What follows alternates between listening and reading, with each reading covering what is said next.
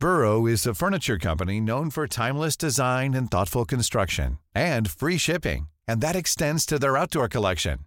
Their outdoor furniture is built to withstand the elements, featuring rust-proof stainless steel hardware, weather-ready teak, and quick-dry foam cushions. For Memorial Day, get 15% off your Burrow purchase at burrow.com slash ACAST and up to 25% off outdoor. That's up to 25% off outdoor furniture at burrow.com slash ACAST. There's never been a faster or easier way to start your weight loss journey than with PlushCare. PlushCare accepts most insurance plans and gives you online access to board-certified physicians who can prescribe FDA-approved weight loss medications like Wegovy and Zepbound for those who qualify. Take charge of your health and speak with a board-certified physician about a weight loss plan that's right for you. Get started today at plushcare.com slash weight loss. That's plushcare.com slash weight loss. plushcare.com slash weight loss. Hey, Dave. Yeah, Randy. Since we founded Bombas, we've always said our socks, underwear, and T-shirts are super soft. Any new ideas? Maybe sublimely soft. Or disgustingly cozy? Wait, what? I got it. Bombas. Absurdly comfortable essentials for yourself and for those facing homelessness. Because one purchased equals one donated. Wow, did we just write an ad? Yes. Bombas. Big comfort for everyone. Go to bombas.com slash ACAST and use code ACAST for 20% off your first purchase.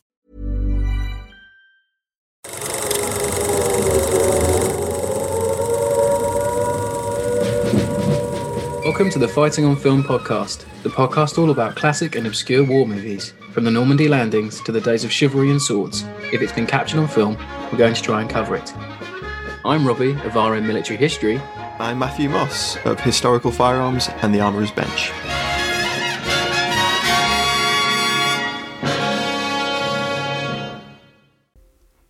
Hello, and welcome to another episode of Fighting on Film. This week we are taking on a classic naval adventure, Yangtze Incident, the story of HMS Amethyst, starring Richard Todd. Todd, um, Todd, Todd, Todd. uh, a fan favorite. Uh, a couple of people were pretty excited about this when it won the uh, the Patreon uh, vote. If you're a Patreon supporter, you can you can vote each month on uh, a range of films that we we might cover, and then the winner gets uh, an episode where we cover it in full, like this. I like this film. I've done for a long time, so I'm excited to to cover this one. Yeah, I'm as well. It's our first. Is it our first naval film? We're landlubbers, isn't we, Matt? At heart, aren't we? Inadvertently, it seems so. yeah. So yeah, Yangtze incident. Um, about a, a, real life incident that occurred in 1949 where a Black Swan class sloop, uh, HMS Amethyst, is traveling up the Yangtze River to take um, supplies to uh, a British uh, embassy or. Yeah, it's like a, like a guard ship or something for the embassy. Yeah, and they get open fired on by PLA uh, batteries on the riverbank. In the panic, they run aground on a on a mud bank, taking an absolute pasting from the shore batteries. Yeah, they do. And then the film basically follows the the story of how the the ship was refloated and finally, after months of being sort of under siege, escaped. So, like a classic British war movie of the 50s, Second World War film. But uh, as we said when we were chatting about it before we started recording, it's not set in the Second World War. It's yeah, an anomaly. It's war film. It's a Cold War film. Very much. Yeah. Very much like a, a World War II, like 50s British movie, doesn't yeah. it? And that'll become more apparent like when we talk about the production. But uh, as we go into the cast, I mean, as you heard earlier, your big star, Richard Todd. You know, he's at the peak of his powers. He's, he's come off Dam Busters, as we all know and love. He must be like one of the few actors that portrays Army, Navy, and Air Force. Yeah, yeah. Big roles. Yeah, that's true. And then you've got another great star. I mean, well, he would go on to be even more of a household name, yeah. but William Hartnell, um, the first Doctor himself. Yeah, and listeners might remember him from uh, The Way Ahead. Um, yeah, so he plays uh, leading seaman uh, Frank, who's sort of the, the coxswain of the ship, isn't he? And he's the, yeah. senior rating. Yeah. Um, and he's he's great in this. I, Hartnell doing what Hartnell does best. He does. Like, he shows his complete range in this film. Mm. He's very likable in it as well. yeah, he? and the chemistry between him and Todd is just off the scale. It's so good. And then you've got um, Akim Tamiroff. Tamiroff. Tamiroff. Yeah, yeah he'd uh, been in uh, for, for, Who the Bell Tolls uh, and The General Died at Dawn, and he got um, Academy Award nominations for both of them and he plays uh, the antagonist of the movie, uh, Colonel Peng, who's a PLA officer in it. Mm, yeah, yeah. um, at some sort of conferences, don't they, where they're trying to negotiate a little bit. That's it. Yeah, meetings. Yeah, we'll, we'll come we'll come back to uh, Tamiroff. Yeah, he'll he'll come up again. Yeah. Uh, then we've got uh, Donald Houston uh, as Lieutenant uh, Jeffrey Weston, Bernard Cribbins in his Yeah, a very young Bernard Cribbins. uh, Ian Bannen as uh, a Stoker. Yeah, and you'll remember him from The Hill. Mm, And then, interestingly enough, I did some digging, and um, Robert Urquhart, who plays the um, the RAF medical orderly who, who comes and gives aid Oh, to the, the crew, he was in Dogs of War. Was he? Yeah. He, Who did he play in Dogs of War? oh crikey! Hang on. He must have been the freighter captain then. And yeah, and he was in Fifty Five Days at Peking as Captain Oh. Hanley. It's a very fifties cast, isn't it? Very. It is. It's really good though. It's full of Yeah. Faces you recognise but don't always remember the name of sort of Yeah. faces, aren't there? So going on to the production, so it was a Wilcox and Neagle production, and they were a, a husband and wife team, and it was uh, Herbert Wilcox uh, who uh, produced it, and the director was uh, Michael Anderson, and he directed uh, Richard Todd already in the Dam Busters. So there's you know Yeah. great war movie connections there, um, and Anderson goes on to film Around the World in 80 Days and Logan's Run. So he's you know And one of the uh, first adaptations of Orwell's 1984 as well. In those like three years, he did um, Dam Busters 1984, Around the World in 80 Days, and Yangtze Incident. Um, and then it's written by Eric Ambler, and he's got to be the king of of writing um, sea epics, isn't he?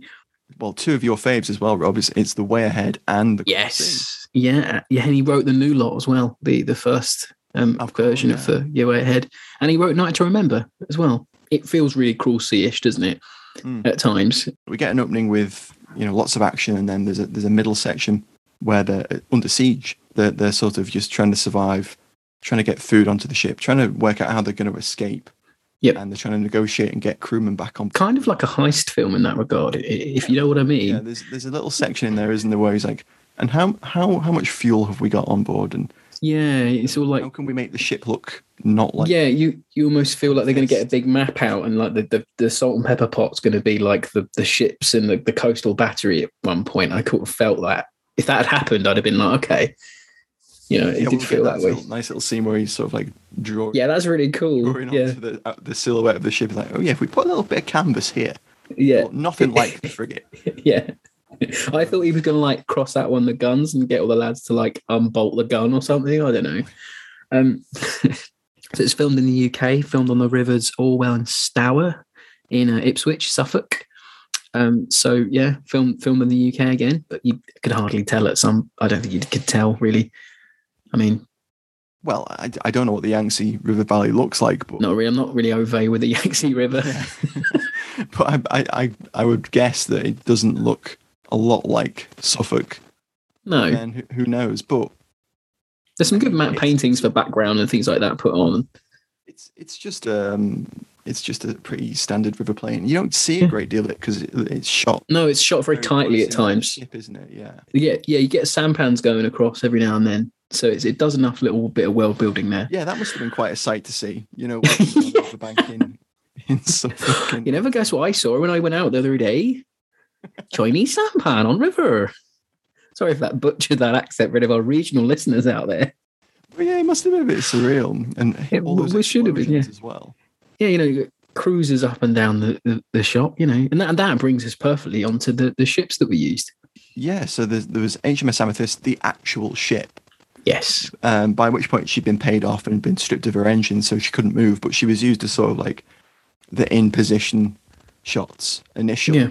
Um, and I think it was HMS Magpie was the other ship, a sister ship of the same class, uh, who still had her engine. So for the shots where Amethyst is underway, you get Magpie standing in. As well as the HMS Teaser um, that stood in for Consort and Concord, the ships that tried to come to Amethyst's aid. Yeah, the cruiser that came up. Yeah, That's it, yeah. And they take a pasting as well, don't they? it's a really chore- well choreographed sort of little scene. The bit, the opening, Mm. isn't it? It just shows them ambling down the river towards Nanking, and they're not Yeah. expecting anything. And all of a sudden, the the PLA have reached the Yangtze River, and it's it's during that point where uh, the KMT, the, the the Chinese Republican forces, are collapsing. Mm. Um, they're about to go on their great retreat to Taiwan. It's that interesting moment in history. I thought it was really interesting that we're getting this story about a confrontation between Britain and China before the Korean War, but filmed afterwards. So we have this Yes. interesting, like sort of cultural context of it's an enemy at the time we wouldn't have expected, but by the time the film is being filmed and released, it's it's a well-known enemy. It's eh, China. Yeah, because but that's even odder in itself because how little Korean War movies there are, like in British film. It's even more interesting because I don't actually think the film. I don't really think they point any fingers at the Chinese to say they're like our enemy or anything like that. You know what I mean by that? Little, oh, yeah, I definitely do because it's really interesting that how little overt sort of anti-communist propaganda is. That's what I'm trying to. Yeah, that's what I mean. I don't think there's So a big anti-communist I mean, the, the Chinese are shown as being duplicitous, but could have been purely for the you know the, the, the plot. Yeah. No one ever goes like, "Oh, I, the way that you are." There's only one line where it goes, "Oh, they're funny." I think that says more about, and it's like that's that's not exactly scathing, is it? No, it's interesting because I think that says more about how the Korean War at large is perceived over here than it probably Yeah, means I- to. Yeah, I know what you mean because people involved in the actual war held sort of prejudices because they were involved and experienced these things, whereas the general pop- population. Yeah, those prejudices weren't held by everyone else. Yeah. it's, it's not like World War Two where it was an all-in war. I think it's definitely more felt in America than it is here. Mm. Definitely, um, and you can see because the, the Americans have got lots of films on the Korean War, and they're still making them, aren't they? Um, anyway, that's the, the other side there, but not interesting anyway. But John K- uh, Kerans himself, uh, he he was technical advisor, and it, interestingly enough, the the amethyst was damaged on in filming and, and nearly beached, and uh, Kerans um, saved the amethyst again on set, which I think is, is really ironic. That's incredible because at the beginning of the film it says the invaluable help of Yeah, you're like and you think, oh well, he just really helped and you know Yeah. told them the story of what happened. saved the ship Nice. twice. Yeah, exactly. She was more damaged during filming than she was like. like That's incredible, isn't it? Some pyrotechnic guy be like, oh god. Giant charge went off, um, yeah. and hauled it under the waterline and damaged the engine room. At that point, Magpies became the, the full stand-in rather than just Yes. you know, the underway shots. But yeah, really fascinating. No, it's great, isn't it? It's because it's, it's like the Cruel Sea in that regard again, where you know you've got real ships portraying themselves, which is really good because it just adds to the adds to the movie in so many ways. And I've got a retro review this week from the Kensington Post, uh, Friday the fourth of October, nineteen fifty seven. So it says a quick look at this week's films.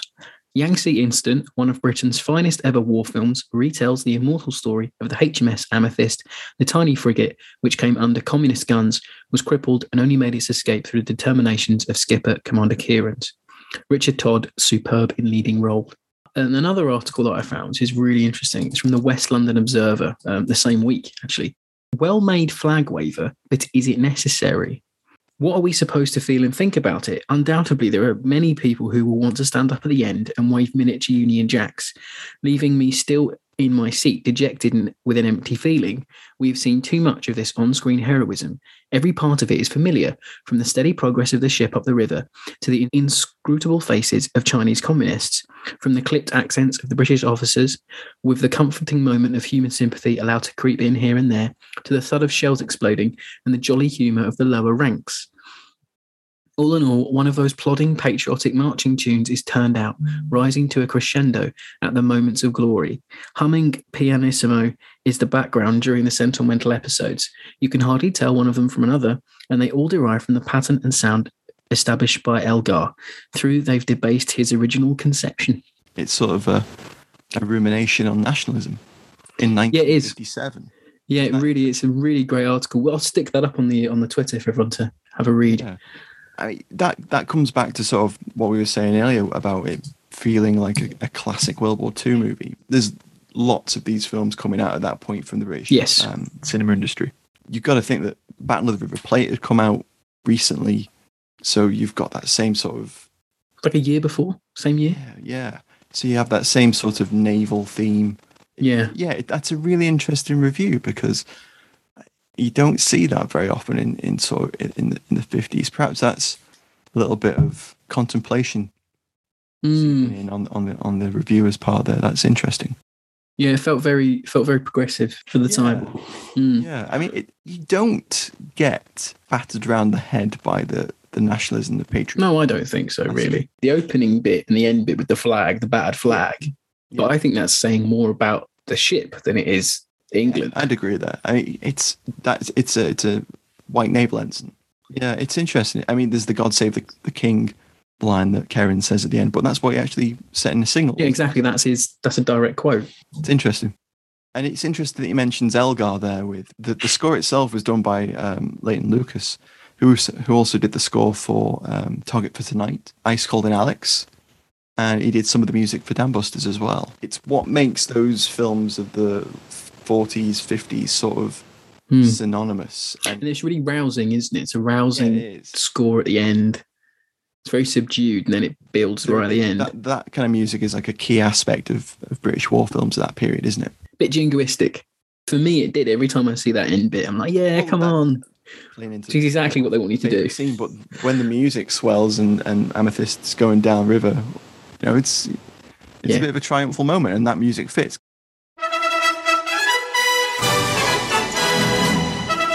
It's time for Alley Tally on Fighting on Film.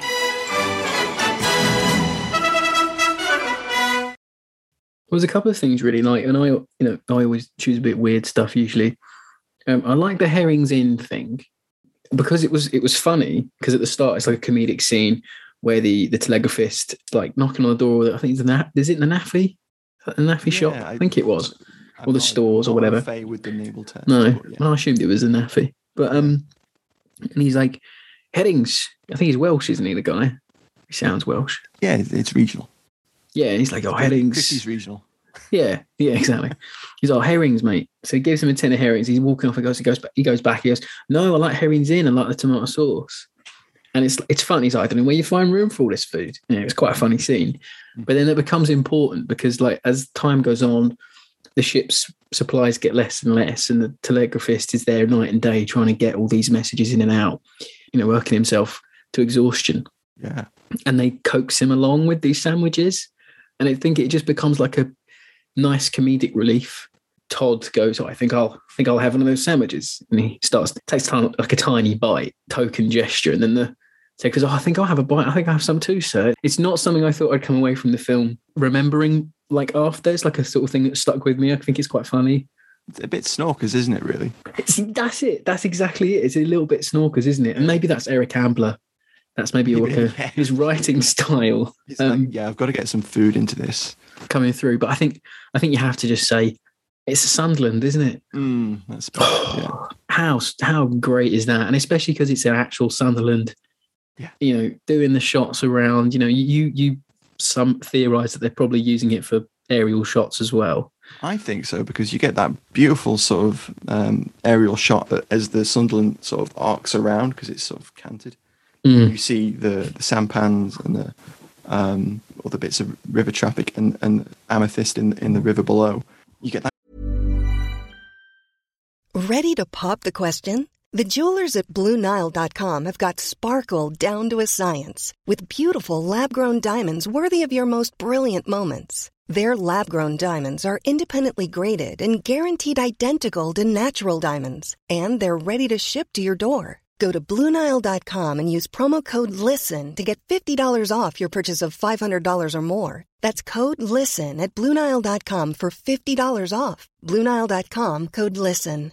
Everyone knows therapy is great for solving problems, but getting therapy has its own problems too, like finding the right therapist, fitting into their schedule, and of course, the cost. Well, BetterHelp can solve those problems.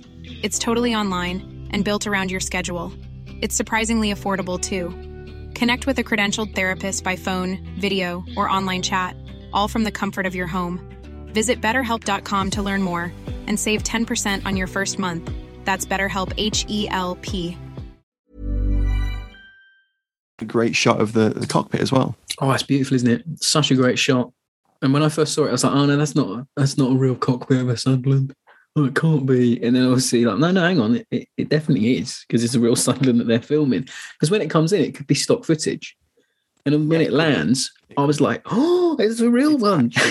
Yeah, I know. yeah, it's like it's really it's just rare to see how how often you see one.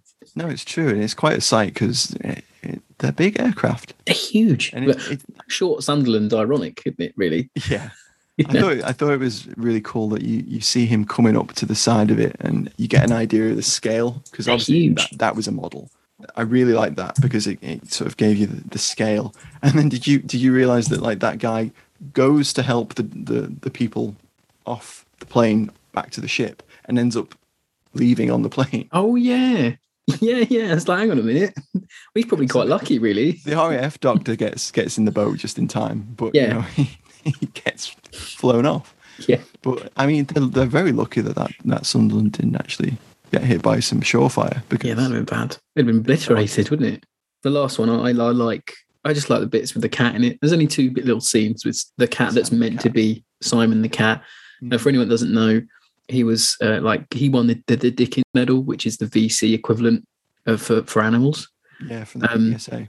PDSA, yeah. So he won that for survived shell fire. He kept morale up by being a, a good cat, I guess. And then he um catch Kept the rat caught mice. down. Yeah. And that's my only criticism. One of my few criticisms of the movie. Why couldn't they have had a scene where, where a cat caught a mouse and one of the sailors said, you know, well done, lad. you know, keeping us safe and all that. It'd have been cute. Because considering, yeah, exactly. Because considering how much of a beloved news story and how famous the cat You know, was. he's in all the Pathé. Yeah, he's in all of it, isn't he? Yeah, because So, it was yeah, it was know like such a beloved thing. And I- I know when the real Simon died, the, the cat passed away, unfortunately, uh, of his wounds. Um, the whole crew of the HMS Amethyst went to his funeral, which is really really nice. They'll have to do an animated film like they did for Stubby. Oh, that'd be good actually. Yeah. I'd love that. anyway, Matt, you're, I've rambled on for long enough. You're, you're alley this week. Um, well, obviously, the Sunderland was great, but we also get um, a landing craft assault. So Yeah, Todd yeah, that's cool. Commander Kerans arrives on a on an LCA, um, and, and he arrives on that, and that's kind of cool. Getting to see one of those, um, Mm, just seeing scenes around the ship, so you get to see the engine. it's really good, isn't it? we get to see the steering compartment, and there's Yeah. there's that scene where during the opening where uh, Hartnell's steering the ship, Yeah, that's um, great. from below, and I- you know you, you're half expecting it to do that same bit from is it Battle of Replay or Sink the Bismarck where the blood drips through the voice pipe. Oh yeah. It's that same sort of feel in that. Mm. Yeah, so I, I really like the being able, you know, getting to see some of the parts of the ship, but great to see um, QF four inch guns. Yeah. Blasted away. Absolutely hammering that shore battery at times, aren't they? Yeah. Um, but no Lanchesters, no Lanchester submachine guns, No. which was a Royal Navy staple right into the 70s. So they should have been there. Yes, that was quite a good alley this week. I thought it was quite good. In a film with very little, the action action scenes aren't little, but like for Yeah. kit, there's just not much No, kit on show because it's you know there's some interesting stuff in there. yeah, it's great. It's like the Sunderland. I mean, come on, it's worth it's worth watching just for the Sunderland, really. If you're if It you're is, a yeah, plane it's fan, Almost, it's it's like the um, the Waco glider scenes in uh, Objective Burma. exactly. If you love your flying boats, this movie's for you.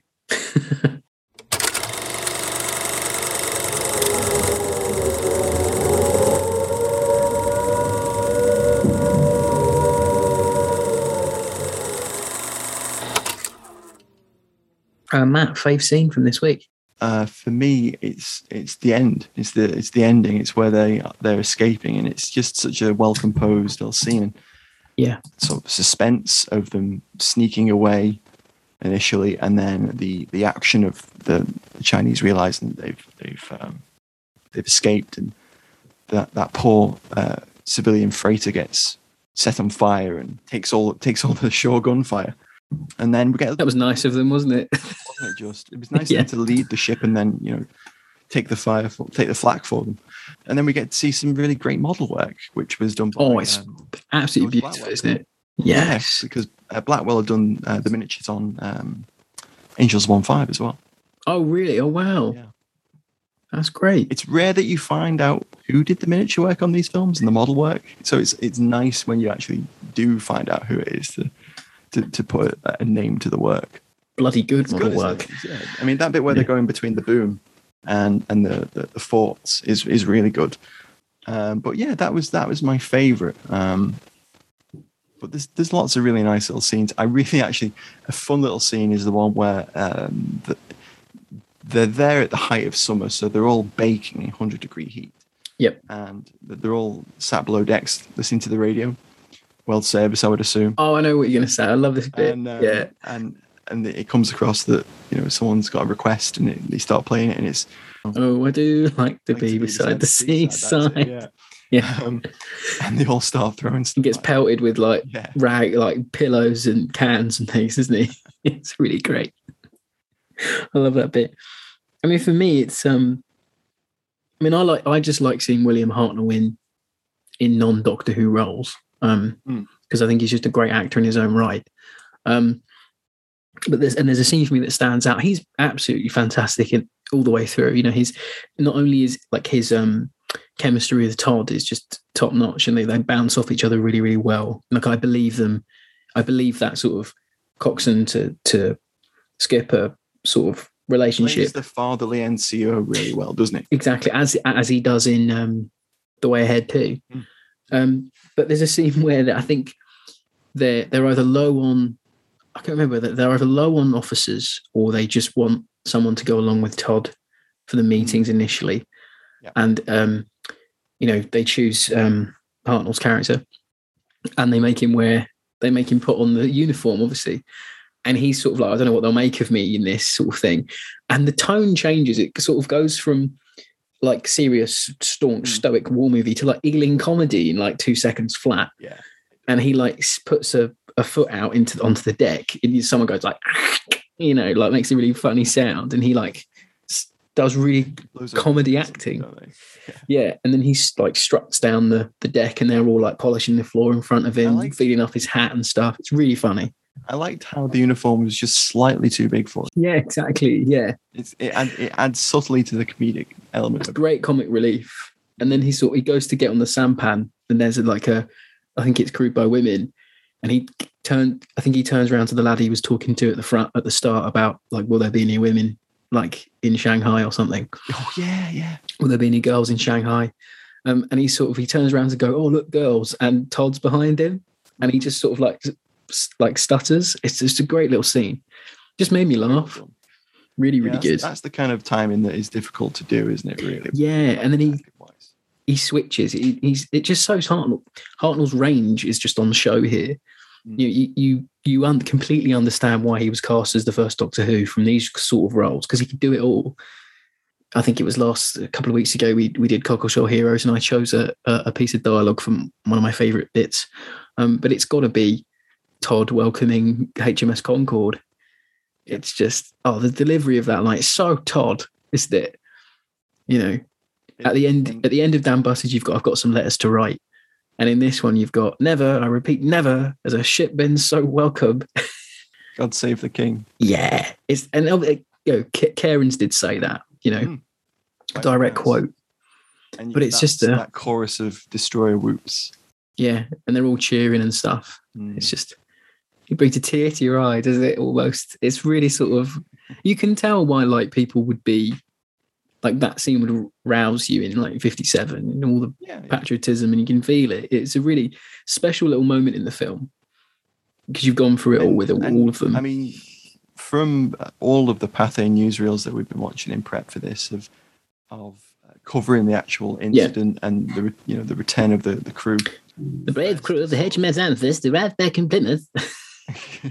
I just I love Pathé newsreel voice. It's, it's great. So they, they get a newsreel when when they arrive back in Hong Kong, and then Yeah. they get one when they arrive back in uh, in Britain, and th- there's some really great little speeches from you know the admiral of you know, CNC Home Forces etc. And he's like, "Yes, you did rather well." Yeah. It's all like downplayed, yeah. yeah, because the, the, the, one clip they get of him is um, it's up on YouTube, and he he basically just says, "Any other ship, any other crew would have done just the same." But well done. Yeah. What, like a, a, tro- a, tugboat crew? Would they have done the same? Like, well done, everyone. Anyway, The crew of their dinghy would have done the exact same. it's interesting because it would have maybe if the film had been made five years earlier, they would have really had a big hit.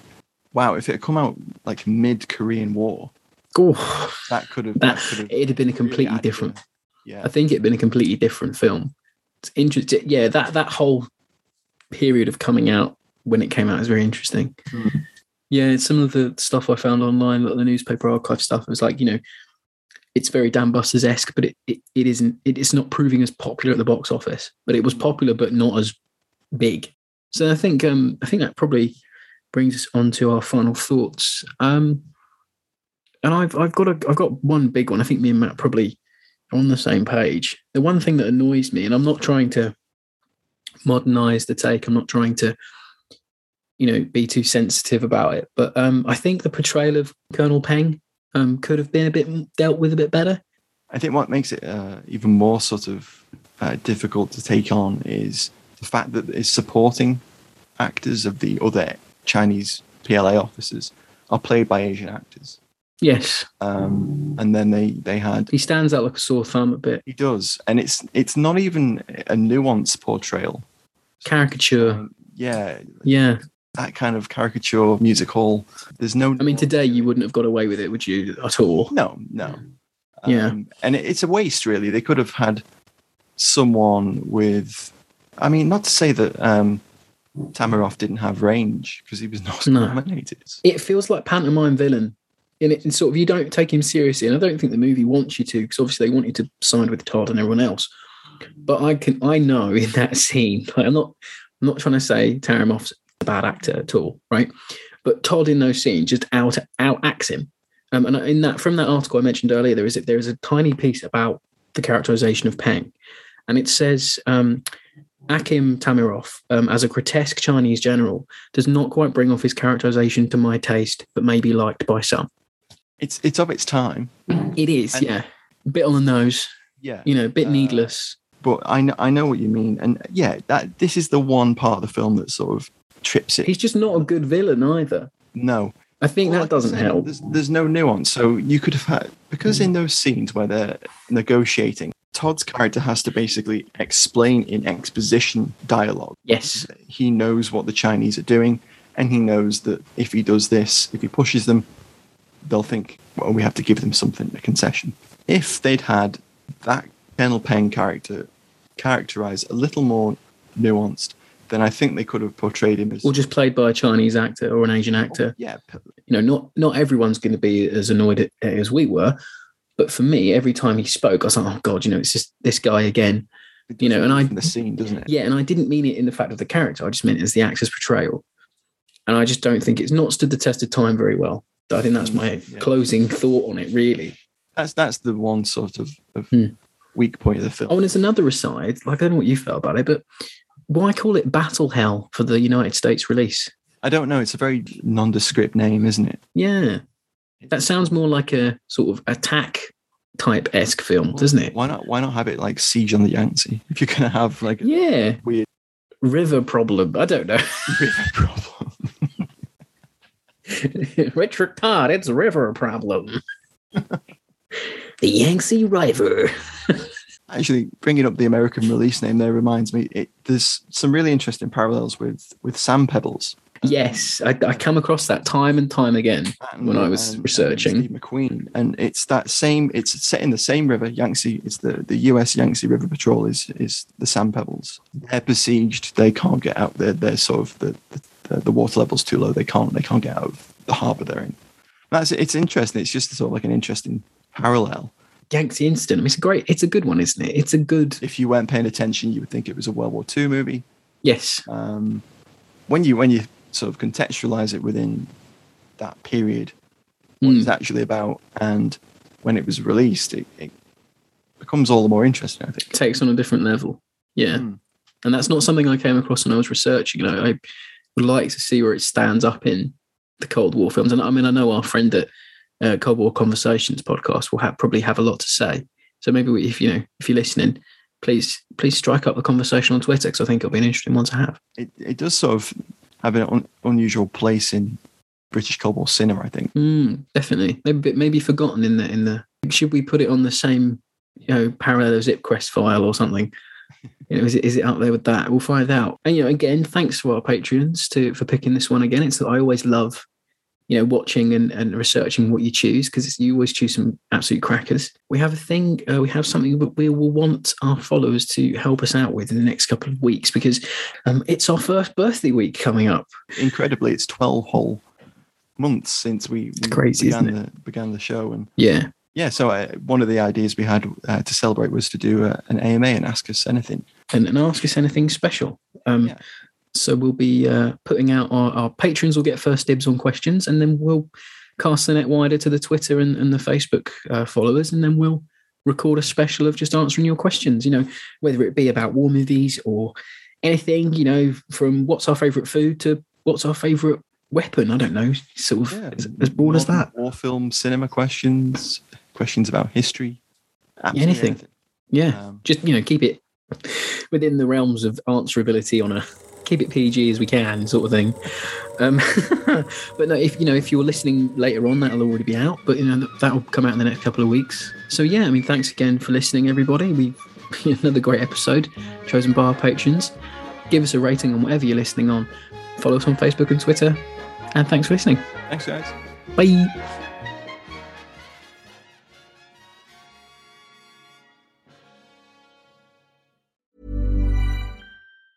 Even on a budget, quality is non-negotiable. That's why Quince is the place to score high-end essentials at 50 to 80% less than similar brands. Get your hands on buttery soft cashmere sweaters from just 60 bucks, Italian leather jackets, and so much more. And the best part about Quince, they exclusively partner with factories committed to safe, ethical, and responsible manufacturing. Elevate your style without the elevated price tag with Quince. Go to quince.com slash upgrade for free shipping and 365-day returns. Hi, I'm Daniel, founder of Pretty Litter. Cats and cat owners deserve better than any old fashioned litter. That's why I teamed up with scientists and veterinarians to create Pretty Litter. Its innovative crystal formula has superior odor control and weighs up to 80% less than clay litter. Pretty Litter even monitors health by changing colors to help detect early signs of potential illness. It's the world's smartest kitty litter. Go to prettylitter.com and use code ACAST for 20% off your first order and a free cat toy. Terms and conditions apply. See site for details. Even when we're on a budget, we still deserve nice things. Quince is a place to scoop up stunning high-end goods for 50 to 80% less than similar brands. They have buttery soft cashmere sweaters starting at $50, luxurious Italian leather bags, and so much more. Plus, Quince only works with factories that use safe, ethical, and responsible manufacturing. Get the high-end goods you'll love without the high price tag with Quince. Go to quince.com slash style for free shipping and 365-day returns.